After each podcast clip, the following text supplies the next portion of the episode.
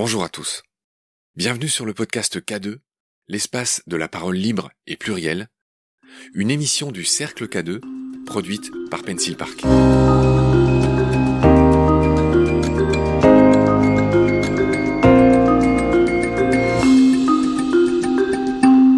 Salut Charlotte. Bonjour Marc.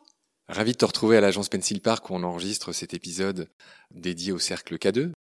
Tu es euh, une ancienne joueuse de hockey. Euh, Tu es aussi arbitre international de hockey. Tu fus arbitre international de hockey. On va raconter ton histoire.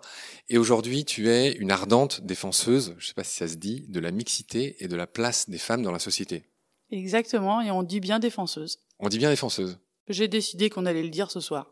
Je voudrais d'abord te présenter brièvement. Tu viens d'avoir 40 ans. Tu me l'as confié tout à l'heure avec désespoir. Exactement, presque désespoir. Une nouvelle vie s'annonce. Voilà, tu vis à Tours Oui. et tu me l'as aussi annoncé avec désespoir. Non, parce que je suis entourée de Parisiens, alors ils me regardent bizarrement. D'accord. Tu as eu une jeunesse agitée dans un sens sportif, c'est-à-dire que tu as fait euh, 1000 sports, euh, on ne te tenait pas, et donc on t'a fait faire beaucoup de sports. Est-ce que tu veux raconter un peu euh, ces débuts, euh, un peu tout feu tout flamme? Des, des débuts dans les années 80 où les enfants hyperactifs, on n'avait pas l'habitude de les détecter, ni même de faire quelque chose avec eux. Donc tout simplement, on m'a mise au sport. À 14 mois, j'étais sur les skis avec la famille Picard au Cési. À 5 ans, euh, je faisais déjà une classe aménagée de, piscine, de natation. Je sais pas comment on dit quand on est petit parce que c'était vraiment pas, je nageais pas le quatre nage hein, encore. À 7 ans, euh, sport-études euh, judo. Euh, J'ai connu le hockey grâce au judo. C'était quasiment dans la même salle. J'ai joué au foot, euh, j'ai joué en région au basket, j'ai été 12e au championnat de France d'escrime. Je joue encore en national au hand. Bref, j'en oublie sûrement encore. Tu t'es fixé à un moment sur le hockey. Et alors il se trouve que c'est un sport que j'adore, qui est pas très connu en France. Enfin, les gens connaissent l'existence. Et je voudrais juste faire une petite parenthèse pour euh, présenter ce sport très brièvement. C'est un jeu 5 contre 5 sur glace, euh, dans la plupart des cas. Je veux bien que tu racontes la suite. Quelles sont, en deux mots, les caractéristiques du hockey Le hockey est le sport d'équipe le plus rapide du monde, euh, non motorisé ou pas sur un cheval, effectivement, mais ça va extrêmement vite. Ça joue sur une patinoire qui fait euh, 60 mètres de long, sur des matchs qui font trois fois 20 minutes. Le but, c'est de marquer le plus grand nombre de buts à l'adversaire, comme beaucoup de sports, et euh, c'est hyper dynamique, hyper cardio, euh, ça fait beaucoup de bruit et c'est hyper péchu.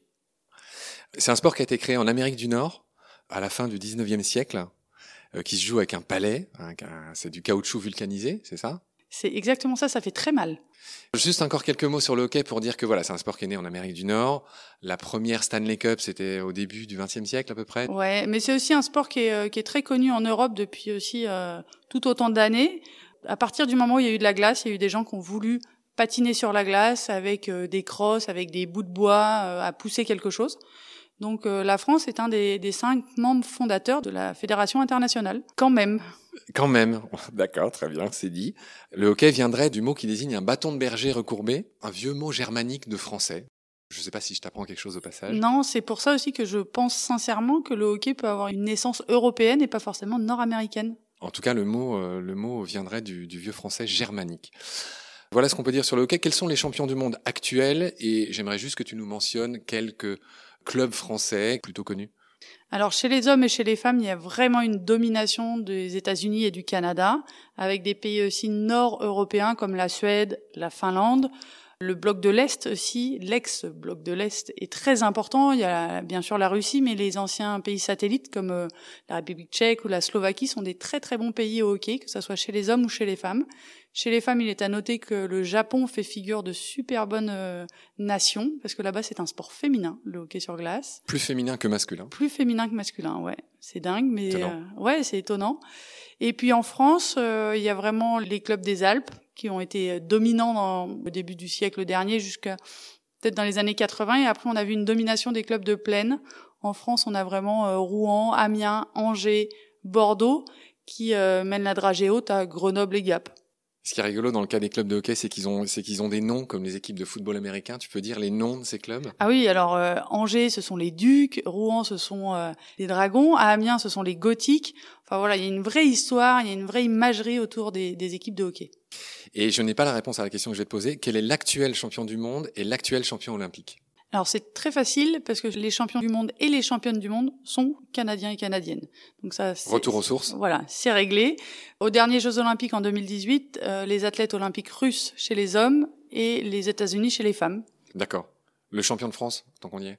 Rouen. Il y a une nombre d'hésitations dans ton regard. si clair. Rouen domine le championnat depuis tellement d'années. Ah, les fameux dragons.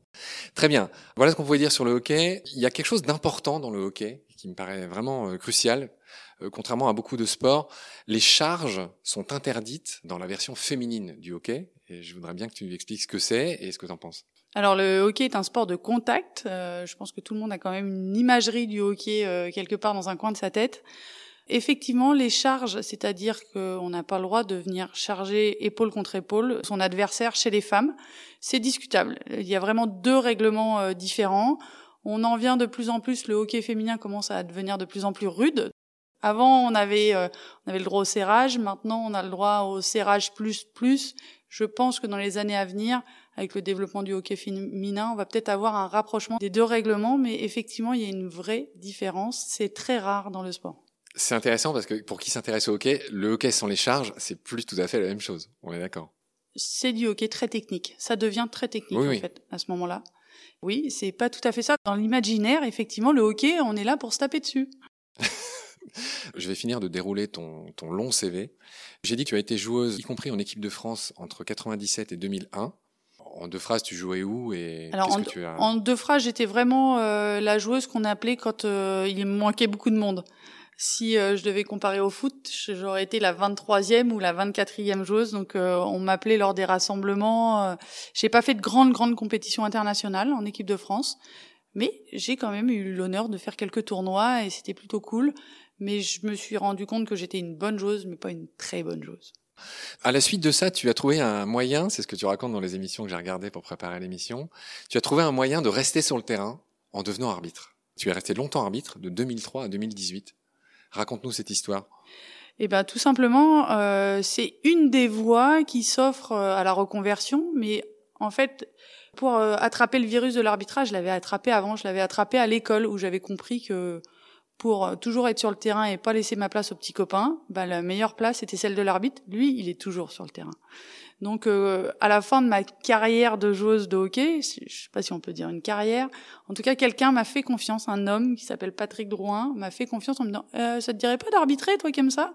Bien sûr, j'ai dit oui, sans aucun plafond de verre, et je me suis retrouvée au milieu de 44 bons hommes qui voulaient en découdre. Et je me suis dit, oui, le virus de l'arbitrage m'a piqué, mais ça va pas être si simple que ça.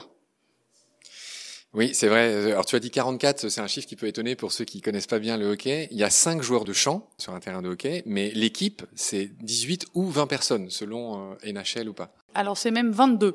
Oui, avec les deux gardiens. Oui, c'est ça. Il y a 22 joueurs par équipe, 6 sur la glace en même temps, c'est-à-dire un gardien et 5 joueurs ou joueuses, et euh, ils changent toutes les 30 à 40 secondes. D'accord. Alors j'en étais à ton destin, on peut appeler ça comme ça. Euh, J'ai dit que tu étais, tu t'étais reconverti comme arbitre international, euh, tant qu'à faire. Euh, et c'est là que euh, l'histoire dans l'histoire commence. Et donc je veux bien que tu nous racontes cette histoire, euh, voilà, du début, c'est-à-dire tes premiers pas dans l'arbitrage, jusqu'au clash, je vais appeler ça comme ça, final.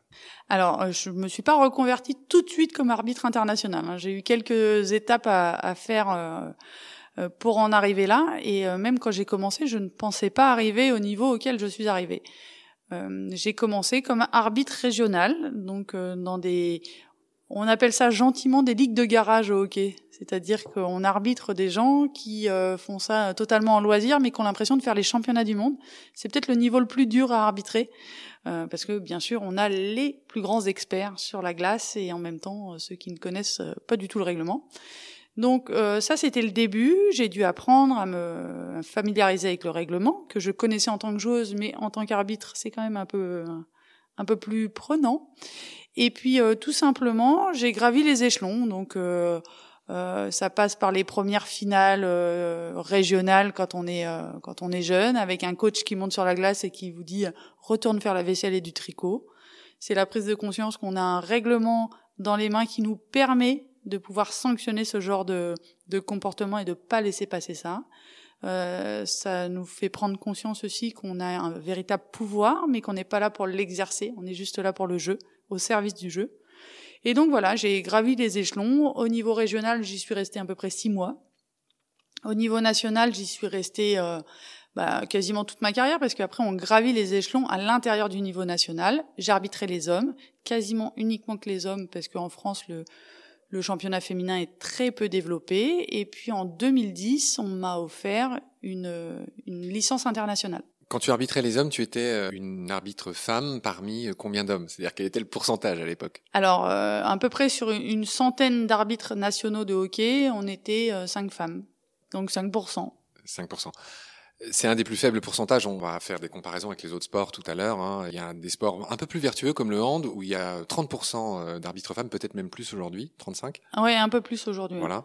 Mais le hockey, c'est un sport de rusto. C'est pour ça qu'on l'aime et qu'on le déteste, hein, ce sport, euh, au choix. Mais voilà, donc toi, tu as choisi, voilà, c'était ta passion. Et donc, euh, je te laisse continuer à raconter. Tu as arbitré des matchs de plus en plus importants, nationaux, internationaux. Tu gravis les échelons, tu t'aperçois que ta légitimité est faite par euh, ta capacité à bien arbitrer auprès des joueurs, des coachs. Je masculinise toujours un peu parce que j'ai beaucoup vu de coachs et de joueurs masculins, assez peu de, de féminines. C'est pour ça que je, je, fais assez peu de digressions sur les femmes.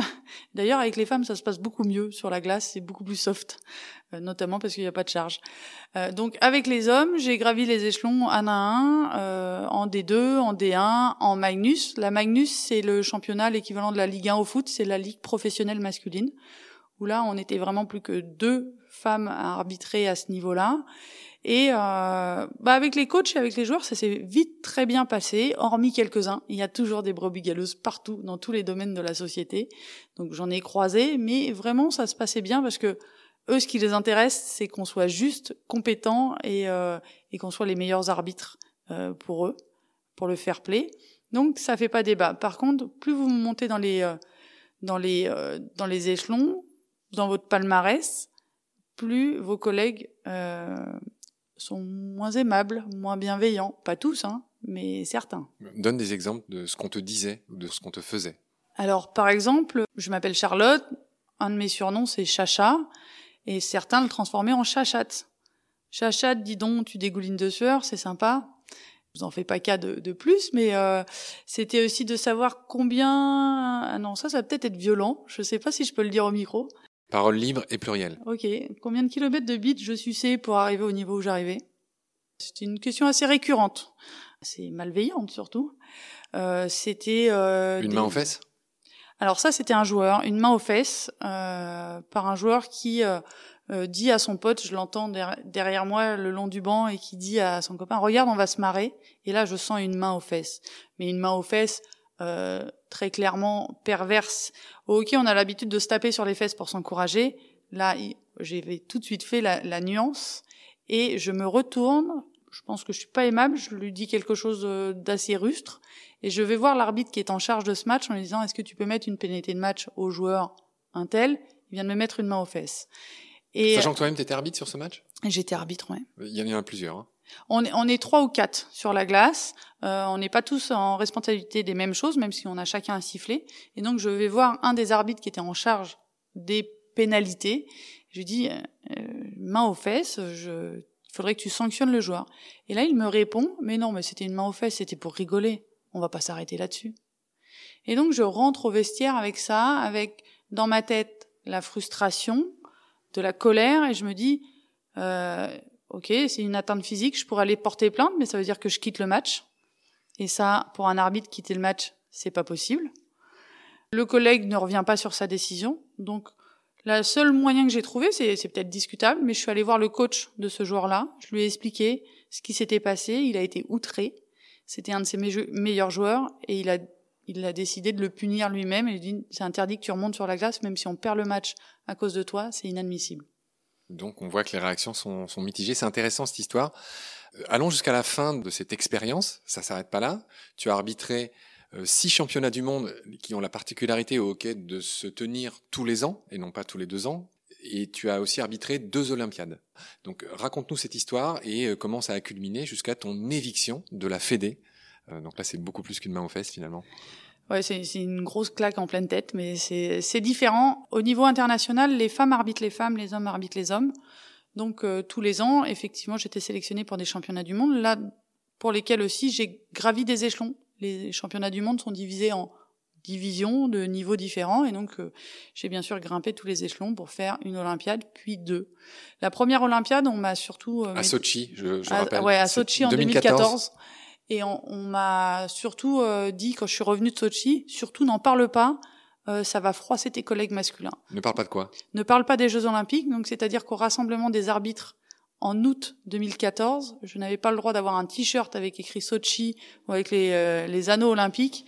Et euh, surtout, on m'a interdit de parler des Jeux Olympiques et de mon expérience, alors que on n'est pas beaucoup à avoir fait les Jeux Olympiques en France, donc c'était sûrement une expérience bonne à prendre pour les autres. Mais soyons clairs, qui ça frustrait et pourquoi ça dérangeait? Ça dérangeait parce que j'étais une femme, parce que je, sur la sélection finale, j'étais en concurrence avec d'autres Français et Françaises, et qu'au final, c'est euh, plutôt moi qu'on a choisi et pas les euh, peut-être les poulains euh, des, euh, des dirigeants alors que le choix incombe à la fédération internationale, donc euh, peu importe. Ça frustrait mes collègues masculins, certains que je puisse atteindre ce niveau et pas eux. Donc euh, il fallait surtout pas que je les froisse. Et on parle bien d'arbitrer des matchs de femmes. Oui. Ils t'en voulaient d'arbitrer des matchs de femmes et non pas des matchs d'hommes. Voilà, ils m'en voulaient d'être sélectionnés pour une Olympiade dans laquelle eux ne pouvaient pas être sélectionnés, ne pouvaient même pas prétendre à une sélection. Bon, et ça s'est traduit par quoi au final? Alors ça s'est traduit par euh, pas mal de discrimination, de mise à l'écart. J'ai hésité quand même à tenter d'aller aux Jeux Olympiques en 2018, du moins à proposer ma candidature et à... C'est un long travail, hein, c'est quatre ans de travail euh, pour arriver à une Olympiade. Et en fait, euh, plus mon palmarès augmentait, plus certains de mes collègues étaient virulents contre moi. Euh, que ça soit dans les paroles ou dans les actes. C'était une éviction dans les vestiaires, c'était euh, des ballons d'échauffement appuyés euh, pleine tête ou ou des shoots qui, qui visaient à m'affaiblir avant même que les matchs ne commencent. Donc pas tous, hein. j'avais certains collègues qui étaient très bienveillants avec moi, mais ils étaient plutôt rares et, et difficile pour eux de prendre la parole en disant mais laissez tomber Charlotte, laissez-la tranquille parce que eux aussi alors étaient victimes de discrimination. Donc j'étais bien seule, mais je savais pourquoi je lassais mes patins à chaque fois. C'était pour euh, essayer de, gagner ma qualification pour Pyeongchang, qualification que j'ai gagnée à la sueur de mon front. Et là, pour le coup, euh, je me suis euh, sentie super fière parce que pendant quatre ans, j'avais subi euh, discrimination, euh, insultes, sexisme de la part de certains de mes collègues et quand même une mise en situation qui n'était pas favorable de la part de, de mes dirigeants. Comment ça s'est fini cette histoire? Eh ben ça s'est fini le jour où j'ai euh, obtenu euh, ma sélection, c'était en décembre 2017. Et à ce moment-là, je me dis bon bah je vais faire mes deuxièmes Jeux Olympiques. Je suis la seule arbitre de hockey sur glace française qui ait réussi à avoir ce palmarès. Je me sens une certaine légitimité à pouvoir parler de ce qui se passe. Donc là, j'ai pris ma plus belle plume, j'ai écrit à ma fédé, euh, et non pas à mes dirigeants d'arbitre, à la Fédé, qui euh, a trouvé ça euh, dingue ce qui se passait, mais n'a quand même pas voulu toujours mettre son nez dedans parce que le sportif, ça les concernait pas. Il voulait juste mettre le nez dedans sur les histoires de sexisme. Et, et au final, ça s'est retourné contre moi. Euh, je me suis sentie piégée. Je préfère dire sentir piégée parce que je ne sais pas si j'ai été réellement piégée par la Fédé ou pas. Je n'en aurai jamais les preuves. Mais au moment où je dénonce euh, les faits d'agression sexuelle sur deux jeunes arbitres et les faits d'agression sexiste contre moi. Euh, c'est juste avant de partir au jeu. La euh, directrice de communication de la Fédé me met en contact avec des journalistes parce que j'étais la seule de la Fédé à partir au jeu, donc on pouvait parler de hockey.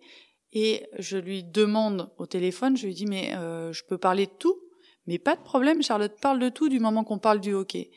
Et je me retrouve à Pyeongchang toute seule face à des journalistes qui me disent dès les premières questions, alors le sexisme dans l'arbitrage, qu'est-ce que vous en pensez? Donc des, des, questions très dirigées auxquelles j'ai répondu avec franchise, alors peut-être avec maladresse, parce que euh, l'ensemble de mes collègues apparemment s'est senti visé, alors que je ne visais que certains d'entre eux, même si c'était un sacré nom, mais certains d'entre eux. Et donc quand je suis rentrée en France, ça a été l'apocalypse. Euh, pour moi, je ne suis jamais remontée sur les patins en France. Des collègues ont refusé d'arbitrer avec moi suite à mes déclarations. Et bien sûr, les dirigeants des arbitres ont accepté de, de changer les désignations, etc. Ça a été de discrimination en discrimination. Une omerta organisée non pas par des hommes, mais par une femme. qui avait tout aussi à perdre que moi et qui, je pense, avait trop à perdre pour prendre une parole libre, pour avoir la parole libre. Et pluriel. Et pluriel, oui, il paraît qu'elle elle est libre et plurielle ce soir. Je plaisante. Je ne devrais pas présenter d'ailleurs, c'est une histoire euh, triste. Euh, donc du coup, tu te fais éjecter de la Fédé, tu te fais lâcher et tu fais une dépression qui dure trois mois. Ben, en fait, la fédération française a déclaré à la fédération internationale que j'avais pris ma retraite, alors que j'étais simplement blessée. Et donc à partir de là, je savais que je ne pourrais plus jamais revenir au niveau international après euh, cette mise en retraite. Avec l'accumulation de tout ce qui s'était passé, ça a été un burn-out avec euh, trois mois au fond du seau. Donc ce qu'on raconte, c'était en 2018. Comment tu as rebondi euh, Je vais te lancer sur le fait que aujourd'hui, tu en as plus ou moins fini avec le sport, même si tu tentes une sorte de comeback arbitral avec le hand, mais c'en est fini avec le hockey. Ouais, c'en est fini avec le hockey. Euh, il a fallu choisir à un moment dans les procédures euh, pénales, judiciaires, etc. J'ai pris un avocat, on a essayé de transiger avec la Fédé. Euh, au bout de deux ans euh, de tractation, il était impossible pour moi de revenir à ce niveau-là, au niveau auquel j'étais. Ma carrière internationale était donc finie. Donc c'était euh, soit partir sur des procédures qui coûtaient extrêmement cher et qui de toute façon ne m'apportaient rien, soit en faire le deuil et libérer la parole pour que ça puisse servir à d'autres, parce que j'avais déjà reçu énormément de témoignages de femmes arbitres qui disaient mais votre ça, fait tellement écho donc euh, voilà, je voulais vraiment donner. Puis ce sont aussi les années où des affaires sont sorties dans plein de sports, euh, les athlètes, le patinage. Ouais, je, suis arrivée euh, six mois trop tôt. quand je me suis tournée vers les journalistes, on m'a dit que j'étais pas assez bankable. C'est exactement le mot qu'ils ont utilisé. c'est un peu cynique, effectivement. je pense que pour pour malheureusement subir des agressions sexuelles et que ça soit ça soit bankable, fallait porter un tutu à l'époque point de vue des journalistes. Hein. Je parle pas de la des victimes qui, elles, euh, quelles qu'elles soient, euh, en tutu ou pas, euh, c'est terrible pour elles. On va s'arrêter là pour ce premier épisode, Charlotte, si tu le veux bien. J'aurai le plaisir de te retrouver très vite pour en faire un deuxième. Merci, salut. Merci Marc, à bientôt. C'est la fin de cet épisode. Merci de l'avoir écouté. Il est proposé par le Cercle K2 et produit par l'agence Pencil Park. K2 est un espace de rencontre et de partage dans un monde qui gagne à créer des ponts entre toutes les disciplines. Nous nous retrouvons très vite pour un prochain épisode. Merci. Au revoir.